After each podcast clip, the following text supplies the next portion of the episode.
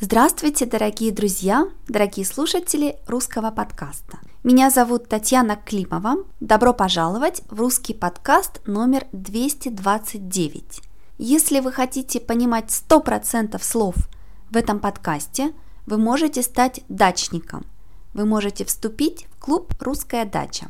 Там мы говорим о разных интересных темах, а также на русской даче есть транскрипции всех новых подкастов. Посмотрите на сайте. Вы также можете читать мои новости в Фейсбуке, Инстаграме и Ютубе. Сегодня у нас с вами будет первая часть интервью со Стейнаром. Стейнар – один из моих учеников. Он уже очень хорошо говорит по-русски. Стейнар из Норвегии. Сегодня мы с ним поговорим о нем и его путешествиях, а также о ситуации русского языка в его стране. Как обычно, мы с вами послушаем интервью медленно, потом посмотрим на трудные слова, а затем послушаем интервью еще раз быстрее. Поехали!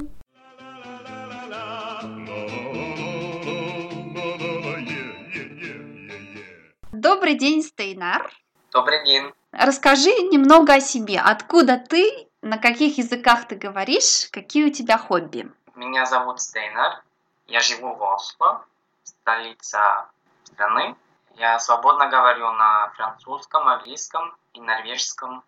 Мне нравится э, путешествовать, знакомиться с культурами мира. А русский язык популярен в Норвегии? Не самый а, популярный язык. А норвежцы в школе учат русский язык или нет? Э, есть такая возможность. Э, в лицее не везде, но э, студенты могут выбрать, это будет второй язык.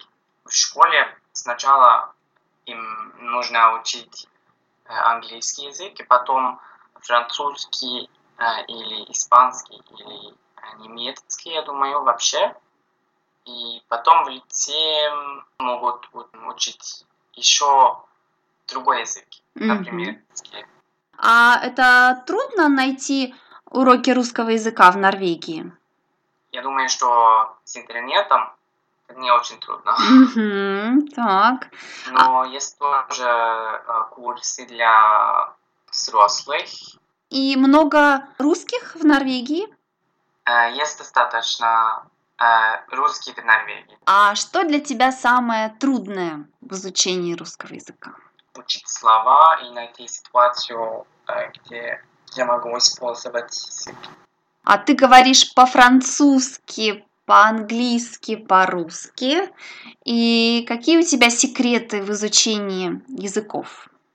Я не думаю, что есть секреты. Нужно использовать язык каждый день а, в обычной жизни. Нужно, конечно, искать места, где люди говорят по-русски и продолжать каждый день. Отлично, спасибо. А ты уже был э, в русскоговорящих странах? И какие у тебя впечатления? Я посетил э, Москву, Ереван, Украину. Значит, во всех этих странах можно говорить э, по-русски, да? Там говорят по-русски. Хорошо. И в Армении тоже? В Армении тоже, и в Молдове тоже. По-моему, я, я тоже общался по-русски в Латвии, в Литве, угу. чуть-чуть э, в Болгарии тоже. Да. Для меня это было очень полезно э, в этих местах.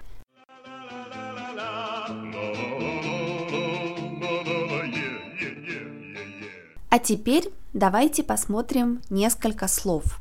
Итак, Стейнар из Норвегии. Норвегия – это страна на севере Европы. Он норвежец. Норвежец – это мужчина, норвежка – это женщина, норвежцы – это жители Норвегии. Язык Норвегии – это норвежский язык. Конечно, Стейнар говорит на норвежском языке. Он также говорит по-французски и по-английски. И уже неплохо по-русски. Настоящий полиглот. Он говорит, я свободно говорю на французском и на английском. Свободно значит без проблем. Это просто. Лично я свободно говорю по-русски и по-французски. Я хорошо говорю по-английски и сейчас изучаю японский. Говорить свободно значит говорить очень хорошо. Стейнар говорит, что он любит путешествовать и знакомиться с разными культурами. Знакомиться, познакомиться, знакомиться, познакомиться значит, что вы раньше не знали что-то или кого-то, а теперь знаете. Мы можем познакомиться с человеком. Например, вчера в театре мы познакомились с интересными людьми. Или мы можем познакомиться с чем-нибудь. Например, мне бы хотелось поближе познакомиться с русским кино. То есть я хотела бы лучше знать русское кино. Знакомиться, познакомиться. Возможность, возможность – это от слова возможно, можно. Это когда мы можем что-то сделать. В Норвегии русский язык не очень популярен, но все равно есть возможность выучить его в школе. Другой пример. Если вы хотите предложить мне тему для подкаста, вы можете сказать «Татьяна, может быть, в будущем у вас будет возможность сделать подкаст о хоккее или о русских актерах?» То есть вы хотите сказать могу ли я сделать подкаст на эти темы. Возможность иногда значит финансы. Например, ваш друг вам говорит, почему ты не купишь себе виллу на Мальдивах? Если вы очень прямой человек, вы можете сказать, потому что у меня нет денег. Но если вы хотите сказать это мягко, то есть не прямо, вы говорите – пока у меня нет такой возможности. Но здесь возможность значит деньги. Стейнар говорит, что можно найти уроки русского языка по интернету, но также есть возможность ходить на курсы для взрослых. Курсы, курсы – это очень интересное слово. Иностранцы не всегда используют слово курсы правильно – Например, вы не можете сказать «У меня курсы русского языка с моей учительницей по скайпу». Если это индивидуальные занятия, лучше сказать «У меня занятия по русскому языку» или «У меня уроки по русскому языку». Также, если вы студент, если вы в университете, вы не можете сказать Мои курсы начинаются в 9 утра.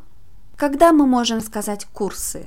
Мы говорим курсы, когда это что-то, чем вы занимаетесь не на очень долгое время. И курсы это обычно в группе. Например, я учу японский язык.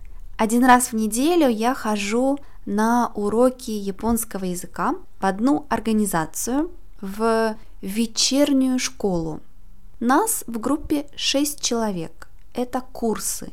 Я хожу на курсы. Мои курсы заканчиваются в июне. Потом я должна опять решить, буду ли я продолжать. я не должна туда ходить. Я сама решила, это для удовольствия. То есть курсы это часто не обязательно. Это в группе, и это не очень долгая программа. Курсы обычно для взрослых. Взрослый человек или просто взрослый – это не ребенок, не подросток. Если вам больше 18 лет, вы взрослый человек. Не все взрослые действительно взрослые в голове.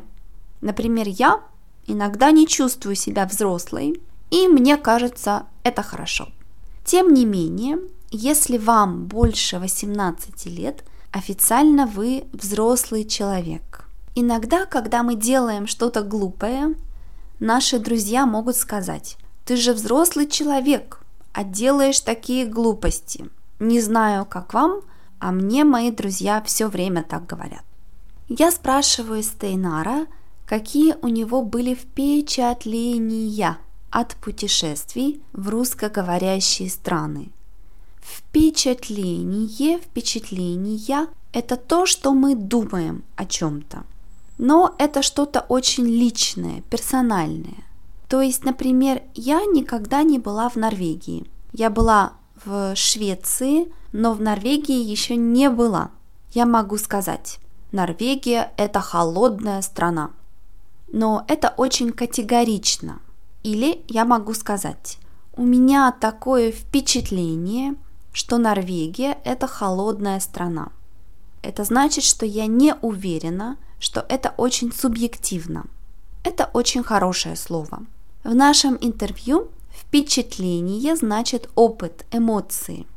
Например, «О, ты только что из России? Ну и какие впечатления?» То есть, что ты думаешь о России? Впечатление, впечатление. Я общался, значит, я говорил. Общаться, пообщаться, значит быть в контакте, говорить с кем-то. Например, моя семья живет в России, я живу в Европе. Мы регулярно общаемся по скайпу и телефону. Общаться – это иметь контакт. Вы можете спросить, на каком языке ты общаешься со своими друзьями? Я могу сказать, я общаюсь с ними на английском, на французском и на русском. Я общаюсь, значит я говорю. А теперь давайте послушаем диалог еще раз.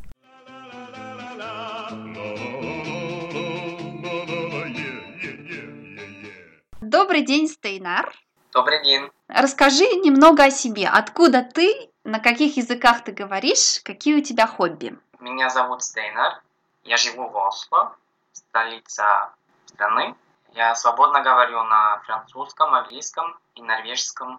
Мне нравится э, путешествовать, знакомиться с культурами мира. А русский язык популярен в Норвегии? Не самый а популярный язык. А норвежцы в школе учат русский язык или нет? Э, есть такая возможность. Э, в лицее, не везде, но э, студенты могут выбрать, это будет второй язык. В школе сначала им нужно учить английский язык, и потом французский или испанский, или немецкий, я думаю, вообще. И потом лице могут учить еще другой язык, например, русский. А это трудно найти уроки русского языка в Норвегии? Я думаю, что с интернетом не очень трудно. так. Но а... есть тоже э, курсы для взрослых. И много русских в Норвегии? Э, есть достаточно русский в Норвегии. А что для тебя самое трудное в изучении русского языка?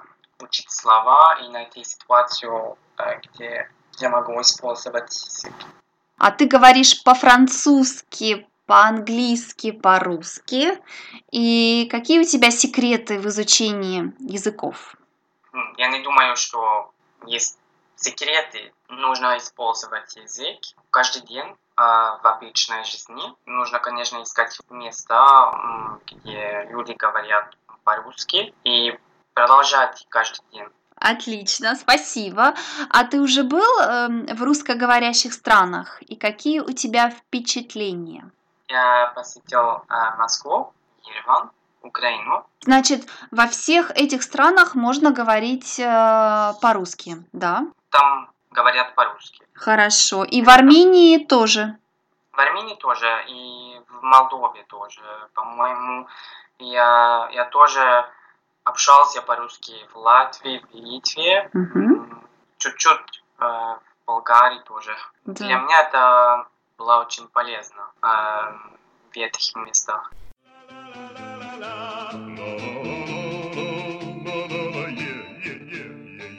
Дорогие друзья, надеюсь, вам понравился этот диалог. Пожалуйста, приходите на русскую дачу. Это поможет мне продолжать мою работу. А я вам напоминаю, что вы можете скачать все русские подкасты на сайте russianpodcast.eu. Вы можете сделать мне дарение, отправить комментарии и ваши идеи. Покупайте мои книги, пакеты транскрипций, учите русский со мной. А я вам говорю до скорого. Пока-пока.